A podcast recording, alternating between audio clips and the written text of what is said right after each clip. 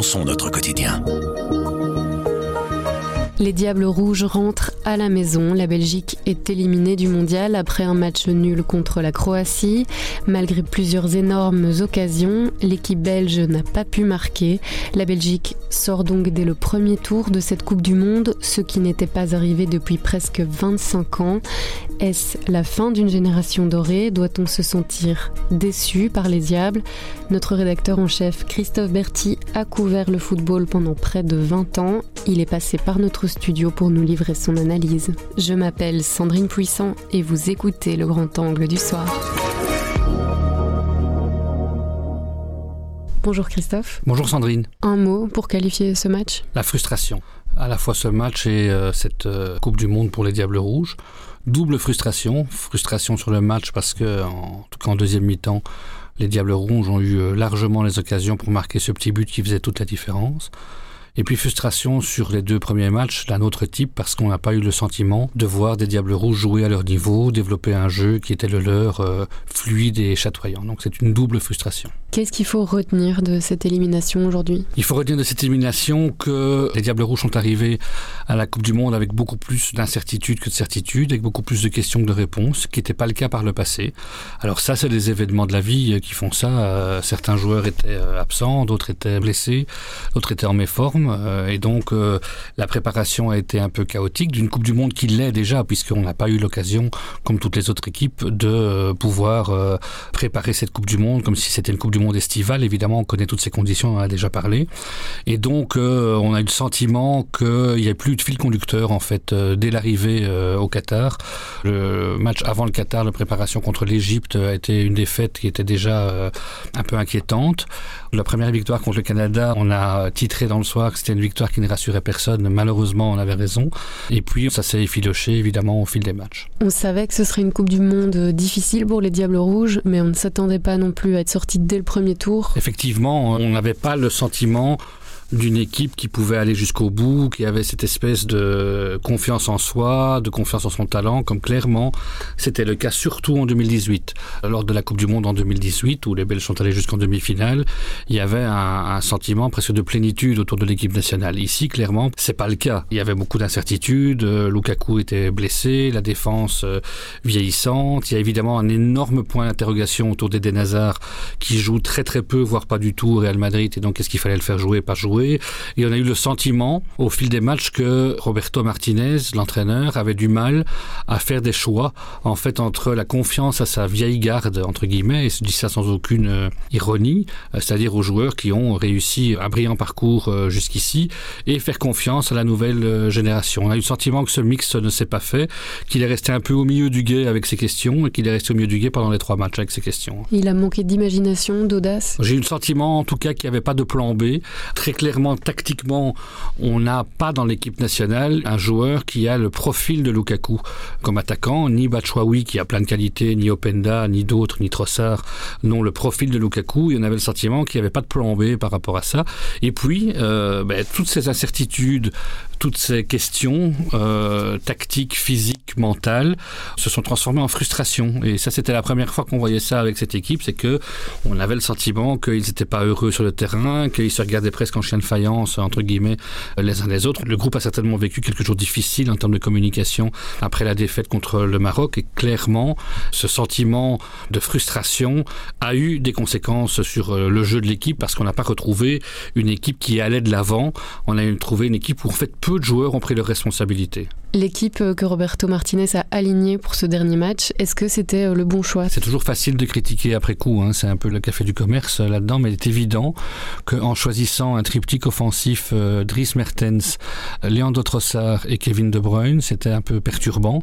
En remettant euh, Dundonker au milieu de terrain alors qu'il avait joué en défense les matchs précédents, c'est un peu la preuve euh, du bricolage qu'a fait Martinez. Si on regarde le match contre l'Égypte avant la Coupe du Monde, puis les trois matchs, en fait on est passé de différentes tactiques, à différents choix de joueurs qui n'ont jamais vraiment été en confiance et c'est un peu la spirale négative qu'ont des groupes qui ne fonctionnent pas bien. On tente quelque chose et puis on se rend compte que ça va pas, alors on fait un autre choix. On retire la confiance à quelqu'un qui on l'a donné, sans un Lukaku en pleine forme. Lukaku est monté en deuxième mi-temps et a malheureusement raté des occasions. Il n'a pas marqué le but que toute la Belgique espérait qu'il marque, mais sans lui, on voit qu'il n'y a pas une, un plan B. Le fait qu'il n'ait pas vraiment de vrai remplaçant dans sa position que euh, on a le sentiment que Martinez a un peu bricolé des tactiques différentes euh, en mettant euh, des joueurs qui n'étaient pas forcément à leur place devant et que finalement, au lieu qu'il y ait une espèce de magie collective, ça a été au contraire une incertitude collective, une frustration collective. Les gens qui devaient porter cette équipe ne l'ont pas fait. Le sélectionneur de l'équipe, Roberto Martinez, a annoncé après le match qu'il partait, qu'il n'entraînerait plus les Diables. C'est un aveu d'échec de sa part? Oui, c'est à la fois un aveu d'échec et puis euh, dans le football moderne, euh, des entraîneurs restent euh, rarement aussi longtemps à la tête de sélection. Je pense qu'il était un peu au bout de son parcours en équipe nationale et au bout de sa logique. On l'a vu en tout cas clairement durant ce tournoi. De manière plus globale, je pense qu'il faut remercier Roberto Martinez pour le parcours qu'il a eu à la fois non seulement à la tête de l'équipe nationale, mais aussi comme directeur technique de l'équipe nationale du football belge. C'est-à-dire qu'aujourd'hui, Roberto Martinez avait une double casquette que lui ont donné les dirigeants de la Il dirigeait à la fois l'équipe euh, nationale et en même temps était le directeur technique pour prendre des décisions stratégiques sur notre foot. Et clairement, il est évidemment aujourd'hui beaucoup critiqué parce qu'on a l'impression qu'il n'a pas tiré le meilleur dans ce tournoi de son équipe. Mais il ne faut pas oublier tout le parcours qu'il a apporté, la professionnalisation qu'il a apporté et le soutien qu'il a eu de ses joueurs pendant très longtemps en tout cas. Est-ce qu'après cette défaite, on peut se dire que c'est la fin d'une génération? Alors c'est évidemment euh, le sentiment qu'on a euh, à chaud euh, aujourd'hui. Je serais plus nuancé à ce propos. Pourquoi? Parce que d'un côté, certes, 11 joueurs sur les 26 qui étaient sélectionnés pour la Coupe du Monde ont 30 ans ou plus. Et donc forcément, ça pose des questions. Mais je pense que d'abord, il y a un élément dont il faut tenir compte, c'est que le prochain grand rendez-vous, qui est un championnat d'Europe en 2024, n'est que dans 18 mois, puisque comme la Coupe du Monde a été décalée en hiver, ben forcément, 18 mois, c'est pas très très long pour des joueurs, donc ils peuvent se poser la question de savoir s'ils ont encore envie d'un dernier défi d'abord. Donc je pense pas qu'ils vont tous partir. On a encore des joueurs euh, qui ont 30 euh, ans ou un peu moins, qui sont euh, les, les vedettes de l'équipe nationale, comme De Bruyne, Lukaku, Courtois par exemple là. Et puis on a une jeune génération qui arrive, qui à mes yeux n'est pas aussi faible que certains peuvent le dire. S'il y a peu de, du capital à la roche tarpéenne, le contraire est aussi vrai. C'est-à-dire qu'on peut en foot à la fois descendre très vite, mais remonter vite aussi. On peut dire qu'il y a une relève aujourd'hui euh, dans le football belge? Je pense. Alors évidemment, les joueurs qui ont aujourd'hui entre 20 et 25 ans ne jouent peut-être pas à l'Inter, au Real euh, ou euh, à Manchester City, évidemment, et encore à prouver. Mais quand on voit la manière dont des clubs comme Genk ou Anderlecht sont capables de sortir de manière très régulière de leur école des jeunes des joueurs d'un bon niveau, je ne serais pas aussi pessimiste qu'on peut l'être évidemment à chaud aujourd'hui. Alors évidemment, il y avait une espèce de magie dans le football belge qui était que on avait beaucoup de joueurs de très haut niveau au même moment. C'est presque un hasard. Évidemment, on n'a pas le, c'est sans mauvais jeu de mots, on n'a pas le, vivier que peut avoir la France ou le Brésil. Évidemment, on a 400 000 joueurs de foot euh, en Belgique, et donc le fait d'avoir des défenseurs, des milieux de terrain, des attaquants qui soient aussi bons ensemble au même moment dans la même génération, ben ça c'est pas forcément euh, évident. Il faut pas oublier qu'avant cette génération, avant 2014, euh, on était très très mauvais, on était en dehors des phares du football mondial et c'est plus le cas. Vous vous sentez déçu par les Diables Rouges aujourd'hui On avait le droit d'en attendre plus Ah oui, très clairement. Euh, je pense qu'au moment du tirage au sort de cette Coupe du Monde, en héritant d'un groupe avec la Croatie, alors qui est en finaliste de la dernière Coupe du Monde, c'est une belle équipe la Croatie, mais comme nous un peu vieillissante. Le Maroc, qui s'est révélé être une excellente équipe, euh, mais dont on n'attendait pas une performance aussi forte, et le Canada. Tout le monde regardait déjà le huitième de finale, puisqu'on savait qu'on jouerait contre euh, le groupe, on appelait le groupe de la mort, Espagne-Allemagne.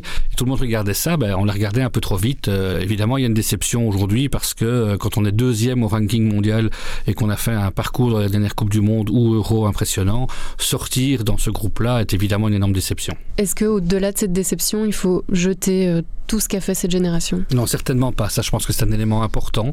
Aujourd'hui, j'ai envie de dire dommage au diable parce qu'ils sortent par la petite porte. Ils gâchent un peu leur image hein, avec des éléments extrasportifs qui ont un peu oui, brouillé l'image qu'on pouvait avoir des Diables Rouges, mais je trouve que ce serait dommage et un peu court-termiste et un peu stupide d'oublier que cette génération-là, elle a sorti le football belge de l'ornière, elle a donné beaucoup, beaucoup, beaucoup d'émotions et de fierté à une population qui en a bien besoin. Beaucoup de gens sont descendus, quand c'était des compétitions pendant l'été, sur les terrasses ou dans les rues pour fêter les Diables Rouges, qu'on trouvait que c'était une équipe qui était à la fois talentueuse, à la fois avec du culot, à la fois aussi la meilleure image du vivre ensemble en Belgique.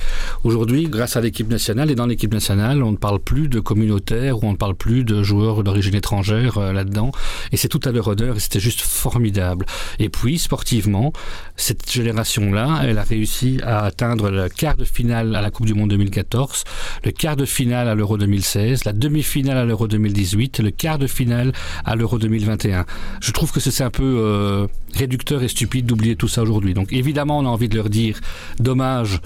Et franchement, c'est une déception et une frustration parce que vous étiez capable de faire mieux dans ce tournoi. Mais merci aussi pour tout ce que vous nous avez apporté les dernières années. Je pense que vraiment aujourd'hui, c'est important de ne pas l'oublier. Merci, Christophe. Merci, Sandrine. avec Grand Angle le soir, raconte, explique et décortique, c'est notre oreille sur l'actualité. Retrouvez-nous sur notre site, notre application et votre plateforme de podcast préférée. À bientôt.